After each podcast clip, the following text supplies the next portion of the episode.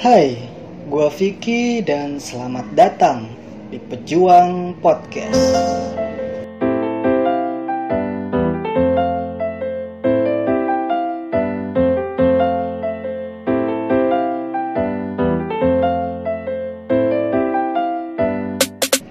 Podcast gua kali ini gua akan membahas tentang sebuah requestan dari Rafika Alawiyah kemarin yang menurut gua adalah salah satu requestan yang seru untuk dibahas. Buat kalian yang belum dengerin kenapa gua bilang requestan ini menarik, bak gua akan menjelaskan lagi ke kalian apa sih yang di request sama si Rafika ini jadi di situ Rafika ini uh, merequest tentang cewek yang udah punya suami tapi pacaran sama cowok lain. Nah, itu kan berarti jatuhnya masuk ke pembahasan perselingkuhan. Tapi di podcast gua kali ini gue tidak akan menceritakan ke kalian tentang cerita perselingkuhannya si cewek ini atau menceritakan ke kalian kenapa cewek yang udah punya suami ini bisa selingkuh. Gua nggak akan melakukan pergibahan itu di podcast gua. Jadi buat kalian yang berharap tentang gua bakal ngegibahin orang di sini ya mohon maaf kalian harus kecewa. Di sini gua hanya akan membahas garis besarnya saja tentang perselingkuhan itu sendiri. Tentang misalkan apa sih penyebabnya perselingkuhan itu bisa terjadi atau salah nggak sih orang yang selingkuh itu di sini gue akan memberikan pendapat gue tentang perselingkuhan dan mungkin pengalaman gue atau yang deket dengan kehidupan gue jadi buat kalian yang berharap di sini akan ada pergibahan tentang cewek yang diceritain Rafika ini dan adegan perselingkuhan yang terjadi ya mohon maaf aja ini mah. Gue nggak terlalu tertarik untuk mengulik itu lebih jauh atau e, menggali lebih dalam lagi ke si Rafikanya tentang cerita lengkapnya itu gimana. Gue nggak terlalu tertarik tapi di sini gue lebih tertarik dengan garis besarnya yaitu perselingkuhan. Gue cuma akan membahas garis besarnya aja. Begitu. Jujur setelah gue bikin postingan yang bertanya ada nggak sih yang pengen request untuk yang mau gue bahas sesuatu di situ pas gue denger requestan dari Rafika ini gue sebenarnya kaget. Emang beneran ya ada yang emang beneran ya ada orang yang udah nikah terus yang selingkuh itu malah si ceweknya atau si istrinya. Karena gue pribadi gue baru pertama kali ini denger tentang seorang istri yang selingkuh. Ini kisah nyata lagi. Maksudnya gini loh ketika lu masih pacaran terus si cewek atau si cowok ini nggak nyaman sama pacarnya atau nggak puas sama pacarnya maksudnya bukan puas yang gimana gimana ya bukan dalam konteks negatif ini maksudnya nggak puas hati dengan hanya punya satu pacar gitu loh. Kemudian memutuskan untuk selingkuh. Mungkin itu gue bisa mengerti dan memaklumi jika itu terjadi dalam konteks pacaran. Dan harus diingat ya hanya dimaklumi bukan untuk dibenarkan. Karena siapa sih orang di dunia ini yang ingin membenarkan sebuah perselingkuhan? Apalagi posisinya sebagai orang yang diselingkuhi nggak ada orang yang akan membenarkan itu. Siapa bilang ke gue kalau ada orang yang bilang bilang sini? Butuh di terapi sepertinya orang itu. Tapi kan itu dari satu sisi. Nanti gue akan menjelaskan tentang perspektif dari orang yang menyelingkuhi dari sudut pandang gue pribadi.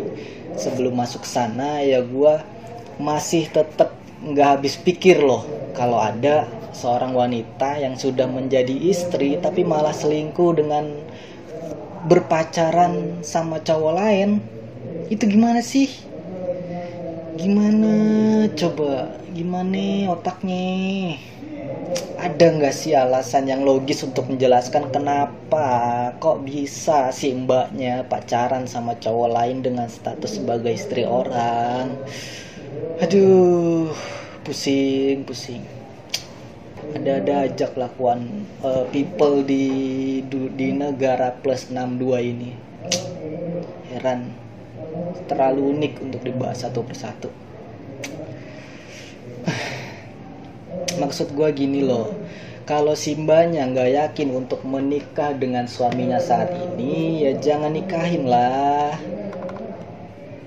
Khususnya kalau simbanya ini masih ingin main-main ya atau hatinya sebelumnya memang punya pilihan lain mungkin kenapa harus menerima gitu loh pinangan dari si suaminya yang saat ini ada menjadi suaminya. Apalagi sih yang dicari mbak si mbaknya ini apa yang mau dicari lagi? Banyak wanita di luar sana yang ingin berada di posisi si mbaknya ini sebagai seorang istri. Karena gue yakin di luar sana banyak para wanita yang ingin menjadi seorang istri. Itu hanya baru istri loh ya, belum tentang menjadi istri yang baik. Karena untuk menjadi istri yang baik itu pasti membutuhkan proses yang panjang dan bukan dengan waktu yang singkat. Dan simbanya ini sudah menjadi seorang istri, sudah menjadi wanita yang menurut gua beruntung karena bisa menjadi seorang istri tapi dengan perilaku simbanya ini itu udah jelas bukan mencerminkan sebagai sosok istri yang baik sih menurut gua pribadi. Karena istri yang baik tidak akan mencari pria lain untuk dijadikan pacar. Gua pernah lihat sebuah video pendek di Instagram. Di situ ada seorang wanita gue lupa siapa namanya yang bilang begini lu kalau masih mau bebas jangan dating karena hanya orang dewasa yang mengerti komitmen dan menjaga perasaan pasangannya.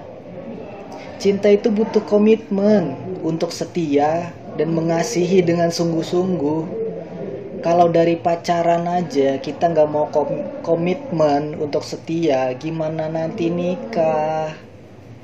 Nah, itu yang dibilangin mbaknya. Di situ ada poin-poin yang harusnya bisa kita bisa gua sampaikan di sini ya. Gua sampaikan di sini. Yang pertama, poin pertama adalah jangan terikat sebuah hubungan jika masih ingin bebas.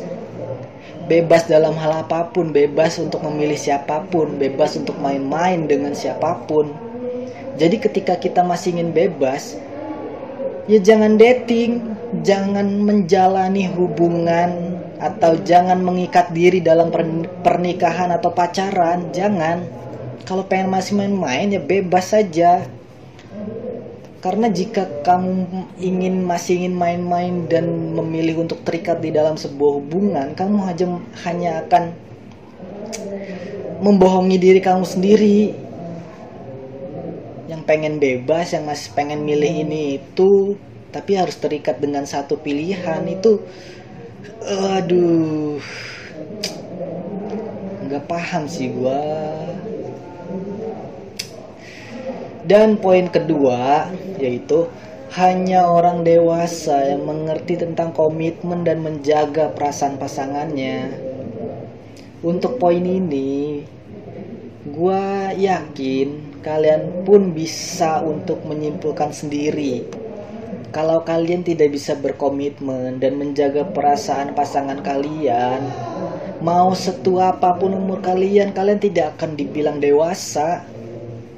Karena ya perihal dewasa itu tidak ada hubungannya dengan batasan umur dan juga tidak mesti terikat oleh status se seperti pacaran atau pernikahan untuk menilai orang itu dewasa apa enggak. Toh nyatanya dari kisah yang tadi di atas dari cerita tadi di atas itu yang gue jelasin tadi pernikahan tidak lantas bisa membuat orang untuk dewasa terlepas dari berapapun umurnya. Jadi ya dewasalah dulu sebelum kamu memutuskan untuk berkomitmen.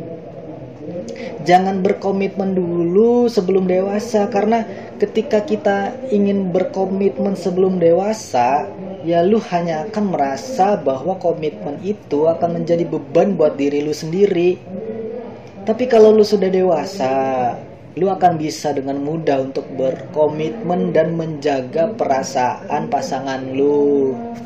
Begitu loh. Jadi ya dewasalah dulu. Dewasa dewasa itu penting. Apalagi di dalam sebuah hubungan kalau lu nggak dewasa lu cuma bakal putus nyambung putus nyambung putus putus nyari nyari nyari lagi atau atau bahkan nggak puas puas dengan satu pasangan yang lu punya. Karena itu lu nggak dewasa. Jadi dewasalah dulu kemudian poin ketiga cinta itu butuh komitmen untuk setia dan mengasihi dengan sungguh-sungguh. Kalau lu masih belum bisa berkomitmen untuk setia dan menjalani hubungan lu dengan sungguh-sungguh ya berarti lu nggak cinta. Simple lu hanya menjalani hubungan dengan keterpaksaan atau sebag hanya sebagai sebuah status sosial semata? Status buat lu pamer pamerin di antara temen-temen lu kalau lu punya pacar atau lu punya cincin tunangan punya cincin pernikahan. Why?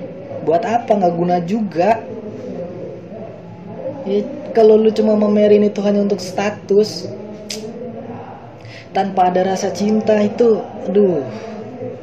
Gue beneran gak habis pikir sih gimana ada orang menjalani sebuah hubungan tanpa perasaan. Capek gue. Bentar gue napas dulu. Apa coba yang mendasari hubungan itu bisa terjalin?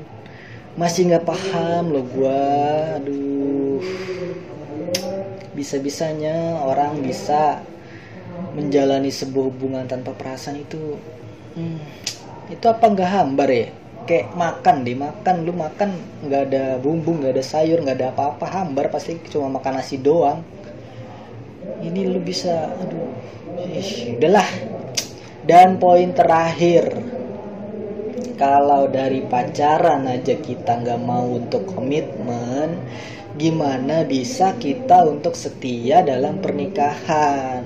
Nah poin terakhir ini adalah rangkuman dari semua poin-poin tadi yang sudah gue jelaskan sebenarnya gini sih gue tidak akan memposisikan simbanya sebagai tersangka atau orang yang bersalah karena cara dia cara dia me menjalani pernikahannya. Cuma gimana? Kalau kita membahas soal selingkuh, ya ter yang terpikir dari kita semua adalah itu sebuah perilaku yang salah. Memangnya ada hal baik apa yang bisa kita dapat dari selingkuh apa? Kalaupun ada baiknya nih.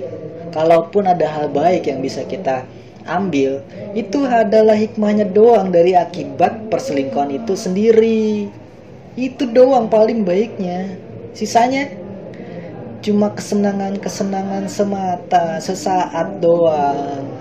Udahlah jangan janganlah jangan selingkuh selingkuh lah. Heran gue. Kita semua kita nih, kita semua harusnya menyadari apa yang hati kita inginkan. Sehingga banyak saran yang mungkin kita sering denger gini ya, yaitu ikuti kata hati lu sendiri. Ya. Iya, itu yang sering sering disaranin sama banyak orang ya itu Jika kamu tidak yakin untuk menjalani sebuah hubungan, ya jangan dijalanin. Jika kamu tidak yakin dengan apa yang kamu pilih, ya jangan terlalu cepat mengambil pilihan. Tapi jangan juga buat diri kita menyesal dengan apa pun yang sudah kita pilih. Karena setiap pilihan yang kita ambil semuanya ada, ada resikonya. Percaya sama gue nggak harus eh jangan jangan. Percaya sama Tuhan jangan percaya sama gue maksudnya maksudnya ya semua pilihan yang kita ambil ya beresiko terlepas dari baik buruknya pilihan itu semua ada resiko semua ada tanggung jawab di dalam pilihan itu yang harus kita yang harus kita pertanggungjawabkan. Jadi ya bijaksana itu perlu ketika kita memilih sesuatu. Gua pribadi gua ketika gua berada di sebuah hubungan misalkan nih ya masih pacaran terus ada pilihan lainnya lagi yang mungkin lebih baik. Gua gua akan lebih memilih untuk mengakhiri hubungan gua dulu ketimbang harus selingkuh. Tapi ya jika itu konteksnya di gua dihadapkan sebuah pilihan ya antara selingkuh atau enggak ya gua bakal milih untuk enggak selingkuh dengan cara memutuskan uh, pacar gua sebelumnya se uh, pacar gua terlebih dahulu lalu memulai dengan yang baru ketimbang gua harus selingkuh. Itu itu memang bukan sesuatu yang benar bukan sesuatu yang benar gitu loh. Tapi itu pilihan yang lebih baik ketimbang gue harus selingkuh. Yang udah jelas-jelas gue akan merasakan hal yang lebih atau pasangan gue akan lebih merasakan rasa sakitnya karena gue selingkuhin. Dan gue bakal dianggap cowok brengsek karena misalkan selingkuh itu. Ya sama juga sih misalkan ya gue mutusin uh, pacar gue karena uh, cewek lain. Tapi ya itu sih tetap sebenarnya dia nggak brengsek juga. Cuma setidaknya setidaknya gue tidak selingkuh. Jadi ketika dia menyalah atau uh, pacar gue yang gue putusin ini menyalahkan gue dengan menuduh gue selingkuh ya gue ada pembelaan. Gue tidak ingin menyakiti dengan selingkuh. Lebih baik putus saja dan memulai lagi. Begitu. Yang penting jangan selingkuh lah. Jangan jangan. Jangan selingkuh meskipun juga ada waktu dan kesempatan yang gue punya untuk selingkuh gue tetep gue tetep dengan prinsip gue yang gak akan selingkuh. Apalagi ketika gue udah menikah jelas sudah memilih satu wanita untuk hidup bersama sampai tua. Udah nggak akan lagi ada pikiran harus selingkuh harus nyari yang lain harus gimana gimana nggak ada. Udah nggak ada pikiran kayak gitu ketika misalkan gue udah nikah karena karena gini sebelum kita menikah kita harusnya masih punya pilihan untuk memilih. Siapa yang akan kita pilih untuk mendampingi kita selamanya? Jika kita tidak yakin lagi nih gua kasih tahu nih ya jika kita tidak yakin ya jangan dipilih. Berubah pikiran itu wajar. Berubah pikiran itu perlu. Ketika uh, lu nggak yakin sama apa yang lu pilih ya berubah pikiran itu wajar. Semua orang pasti akan berubah pikiran ketika tidak yakin. Cuma ya lu baru bisa berubah pikiran sebelum lu memutuskan untuk memilih. Khususnya memilih untuk menikah. Kalau udah menikah lu berubah pikiran ya lu terlambat.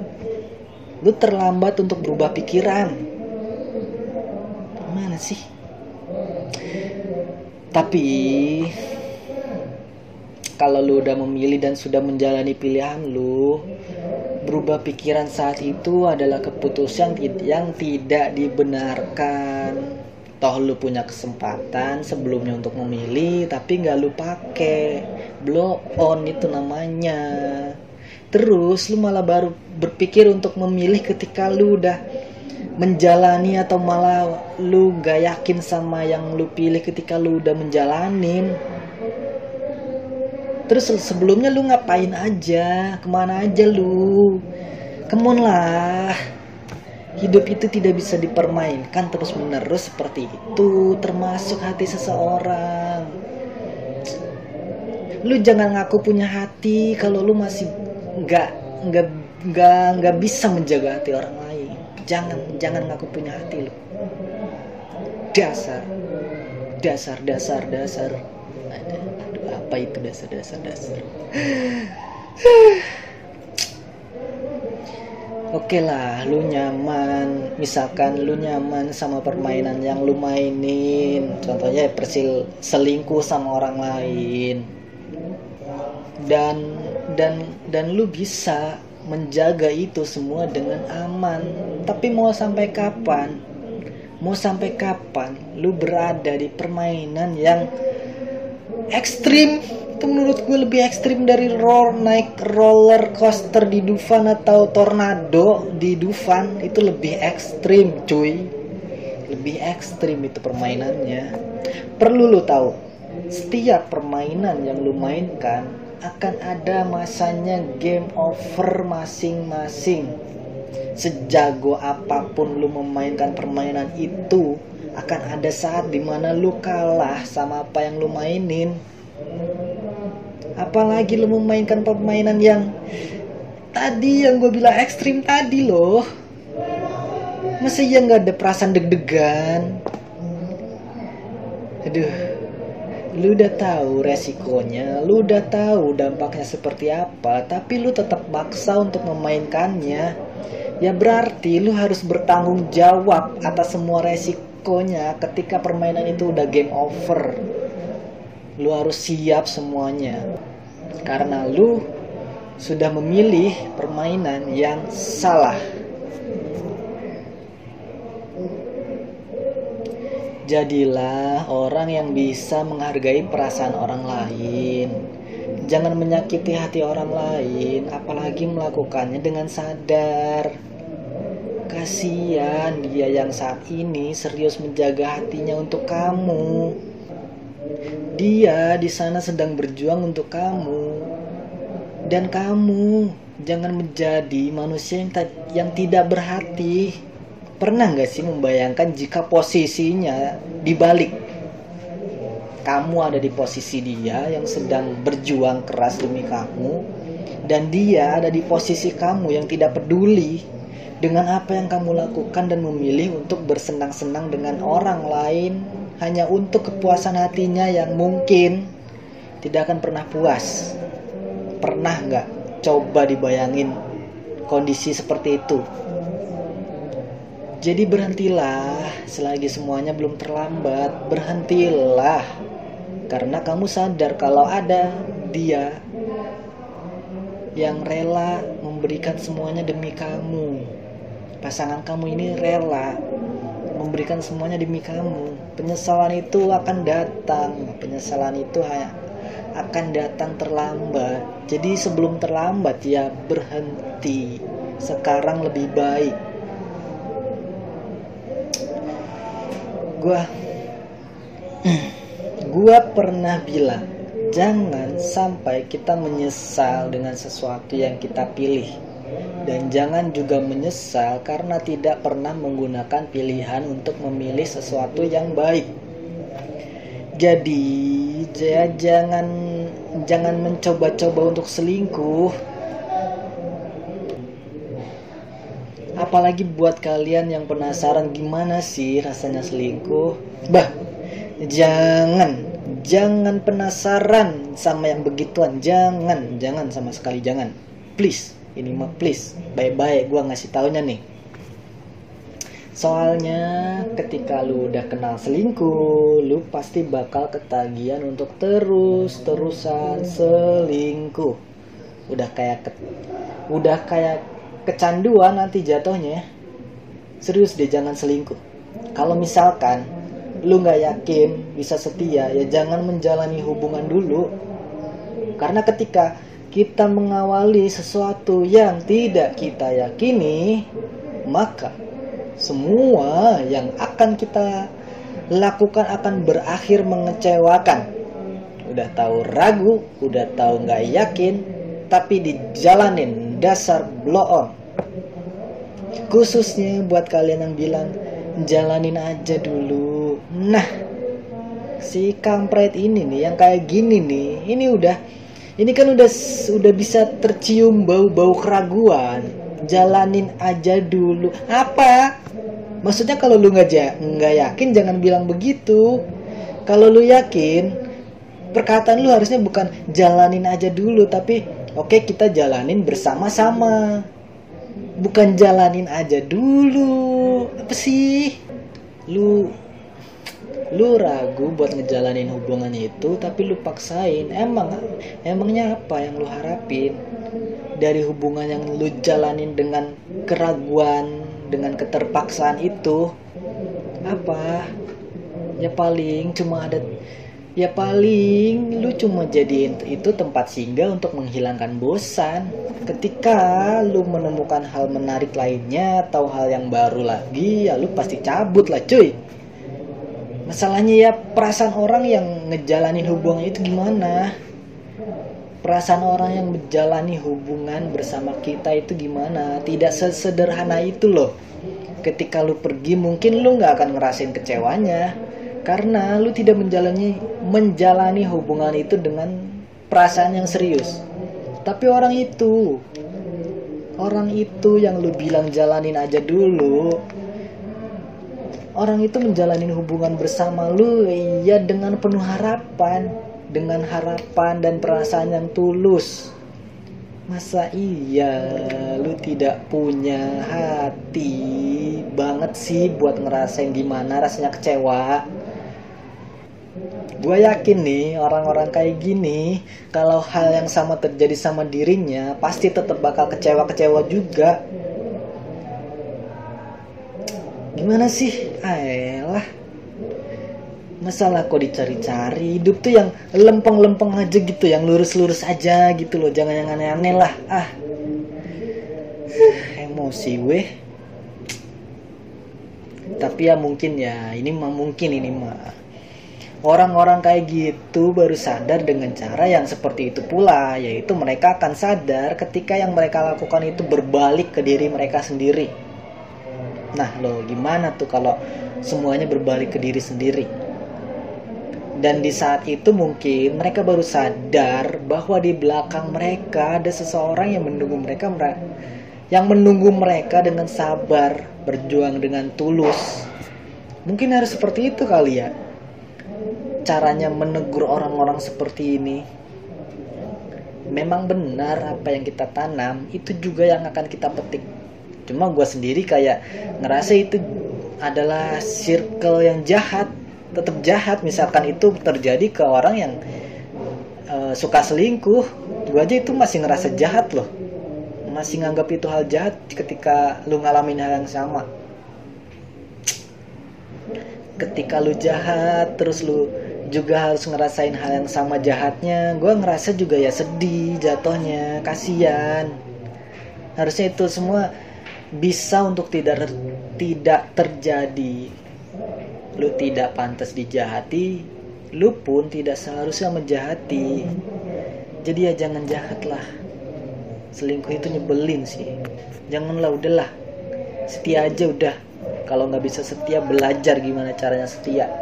Kalau masih nggak tahu juga gimana caranya setia ya udah jangan ngejalanin hubungan sampai lu bisa untuk setia. Udah titik gitu aja. Capek nih gue ngebahas soal perselingkuhan ini nih. Capek capek gue. Capek emosi capek hati capek tenaga teriak-teriak mulu.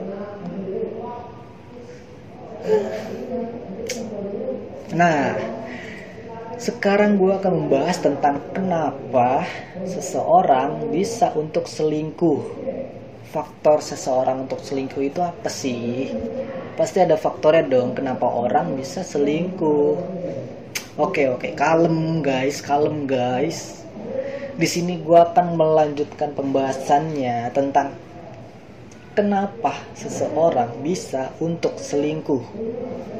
Cuma ya ini murni dari hasil riset pengamatan gue pribadi. Lu boleh percaya atau enggak sama apa yang bakal gue bilang ini nih? Tapi gue yakin sih lu bakal mikir kayak gini. Iya juga ya.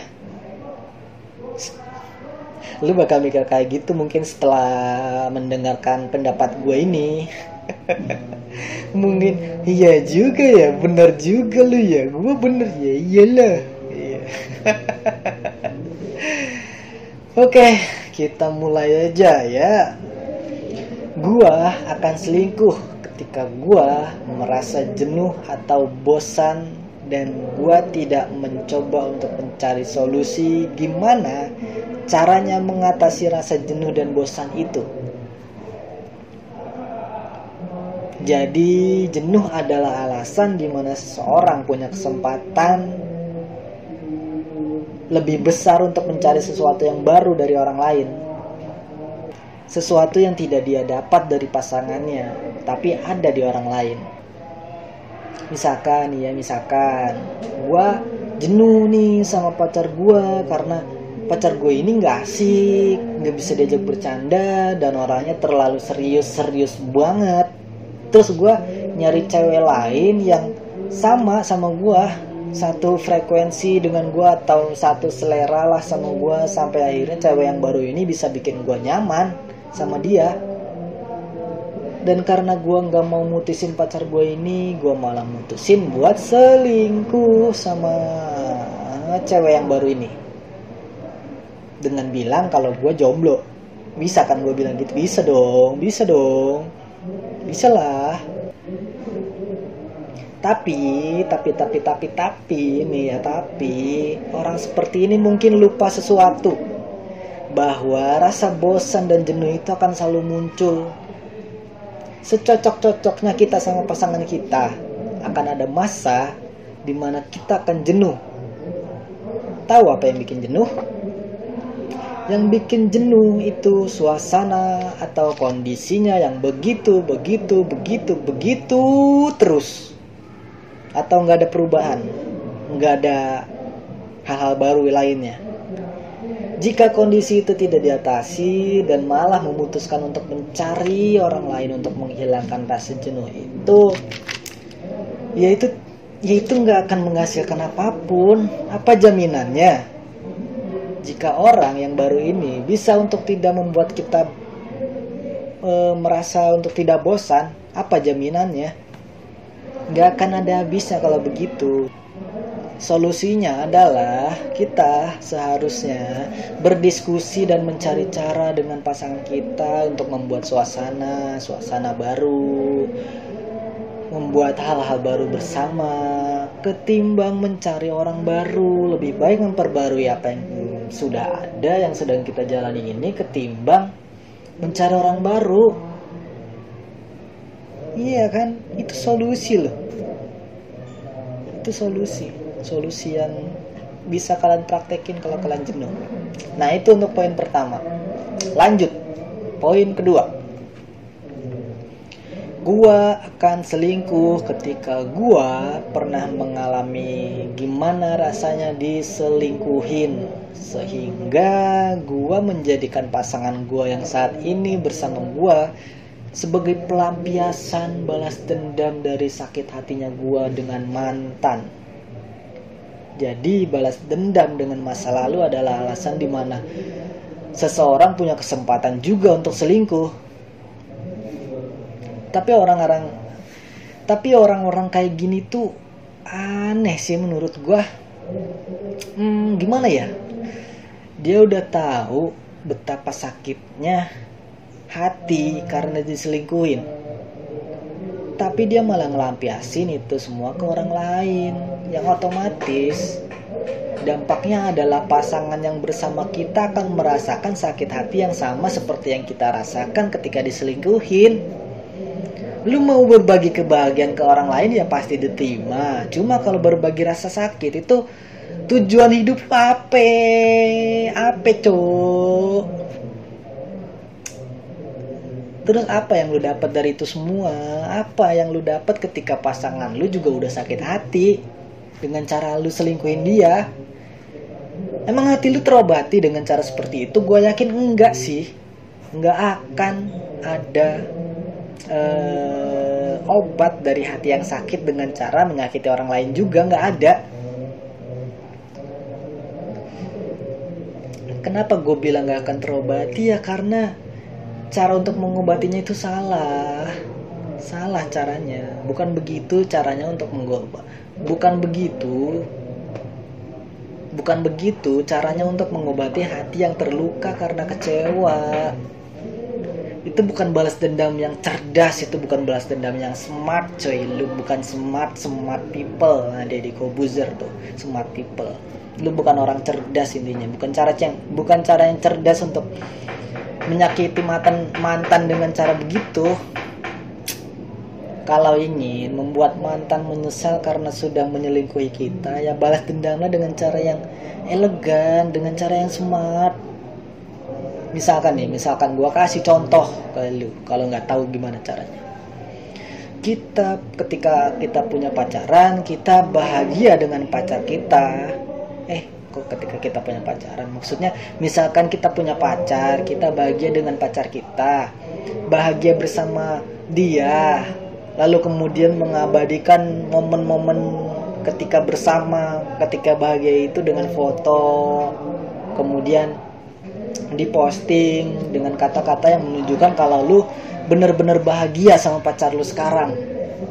Dan pastiin yang harus dipastiin nih, lu jangan blokir mantan lu di sosmed, di WA, di segala macem. Sosial media jangan diblokir mantan lu supaya dia bisa ngeliat postingan bahagia lu. Karena gini ya gini deh ketika mantan lu itu ngeliat postingan itu dengan kondisi dia yang mungkin juga nggak bahagia sama orang yang dia pilih untuk menyelingkuhi lu dia akan menyesal cuy. Percaya sama gue eh jangan. Percaya sama Tuhan. Jangan percaya sama gue maksudnya akan ada kondisi di mana puncak penyesalan terdalam seorang mantan yang udah nyelingkuin kita mantan itu akhirnya menghubungi lu dengan basa-basi yang tanpa berdosa sampai pada akhirnya pada intinya adalah dia hanya ingin minta maaf. Dan mungkin berharap bisa kalian untuk flashback kembali masa-masa yang menyenangkan dahulu bersama. Itu benar-benar sok itu itu adalah kondisi seru yang gue bayangin sih. Soalnya eh jangan deh jangan kasih tahu. Udah pokoknya itu seru deh seru seru. Bikin mantan nyesel itu seru dah asli dah. Aduh. Itu itu cara yang keren buat bikin mantan nyesel. Jangan kampungan dengan malah ngelakuin hal yang sama kayak mantan lu. Jangan. Tapi ya ya sebenarnya sih nggak harus gitu juga ya nggak harus lu pamer kebahagiaan lu sama pacar baru nggak nggak harus gitu sih intinya ya ketika lu sakit hati lu harus mencari cara dulu untuk sembuh lalu mulai kembali sebuah hubungan dengan hati yang sudah benar-benar pulih dan siap untuk merasakan bahagia kembali. Itu sih intinya.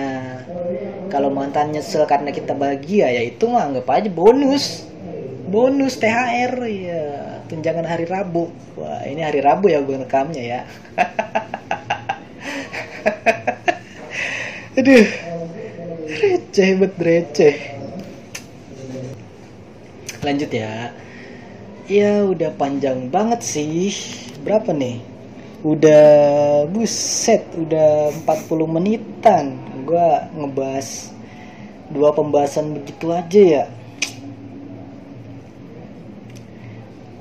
Tapi ya ini poin terakhir deh. Sebenarnya sih gue pengen nyebutin banyak poin, banyak banget nih poin-poin poin-poin pembahasan tentang eh, posisi atau faktor kenapa orang selingkuh banyak banget sih sebenarnya. Cuma ini adalah poin terakhir deh soalnya gue mikir lagi gue ngebahas satu poin aja bisa sampai 5 menit sendiri gimana kalau gue bikin pembahasannya 10 poin? 10 poin lu. 5 kali 5 menit kali 10 pembahasan bisa 50 menit. Wah gile. Satu jam cuma buat ngebahas poin-poin tentang kenapa orang bisa selingkuh doang. Belum lagi dur durasi yang opening tadi ya kan? Ini bakal bakal jadi podcast terlama nih bisa dua jam ini podcast. Ntar gue dikomplain lagi podcast gue kepanjangan. Jadi ya ini poin terakhir ya. Poin terakhir dari gue dan poin terakhirnya adalah gua akan selingkuh ketika gua merasa tidak puas hanya dengan memiliki satu pasangan saja. ya atau bisa dibilang dengan istilah brengsek gue emang brengsek. Iya poin poin terakhirnya adalah bu, bukan poin yang wah banget sih cuma ya karena kalau cewek atau cowok maksudnya ya kalau dibalik cowok atau cewek emang dasarnya hobi selingkuh dan lu tahu itu ya yang salah adalah lu yang memilih dia. Salah lu udah tahu pacar lu ini uh, hobi doyan selingkuh. Masih aja lu pilih. Gimana sih lu? Emang udah tahu udah tahu orang hobi selingkuh dipilih lagi ya salah sendirilah sakit hati kau dicari-cari sakit hati kau dibuat sendiri. Gimana? Otak lo emang emangnya apa? Yang lu harapin dari orang kayak gitu apa? Berharap dia bakal berubah? Berharap dia bakal berubah? Nggak bakal. Cuma ada hidayah yang bisa merubah dia merubah orang yang hobi selingkuh menjadi tidak selingkuh. Iya.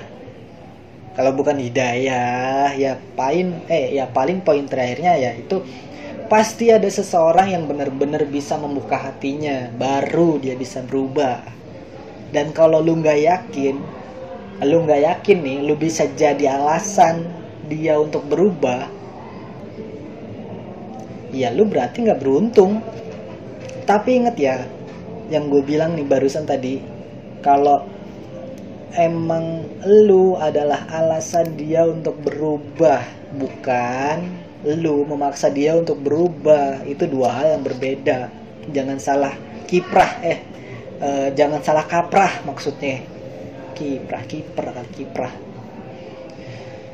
Jadi kalau dia berubah karena alasannya adalah lu sebagai alasannya dia berubah ya lu berarti menjadi uh, sosok yang berkesan buat dia bisa membuka hatinya membuka pikirannya untuk lebih dewasa.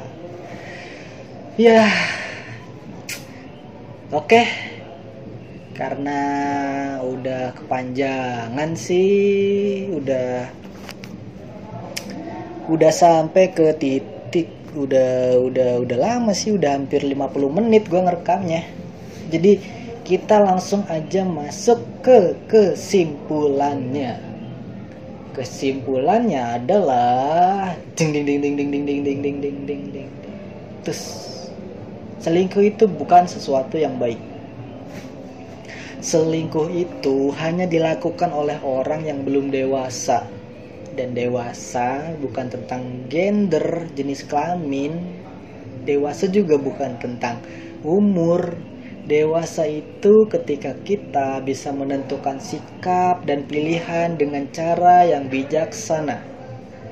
Terlebih lagi, terlebih lagi ketika menemukan masalah-masalah yang terjadi ketika kita menjalani sebuah hubungan, kita harus tahu bagaimana caranya menyikapi masalah tersebut dan menemukan solusi terbaik untuk menyelesaikan masalah tersebut. Jadi, kalau bisa untuk tidak selingkuh, ya jangan selingkuh. Mampu menjaga hati itu lebih baik ketimbang selingkuh. Jadi, jagalah hati, jagalah hubungannya. Jika memang harus berakhir, ya akhirilah dengan cara yang baik-baik. Jangan mengakhiri sebuah hubungan dengan perselingkuhan dan untuk kalian yang sedang berada dalam sebuah hubungan tak pacaran atau pernikahan, gue berdoa supaya kalian langgeng. Yang pacaran, beranilah untuk melanjutkan ke hubungan yang lebih serius lagi, yaitu pernikahan. Dan untuk yang sudah menikah, bersama-samalah hingga kalian menua Akhirilah sebuah kisah cinta dengan akhir yang sempurna. Jadi itu dulu aja pembahasan gua kali ini. Semoga ada poin-poin yang bisa kalian petik dari hal-hal yang udah gue jelasin barusan. Pokoknya nih ya, ingetin atau camkan di dalam pikiran lu supaya jangan pernah selingkuh. Jangan.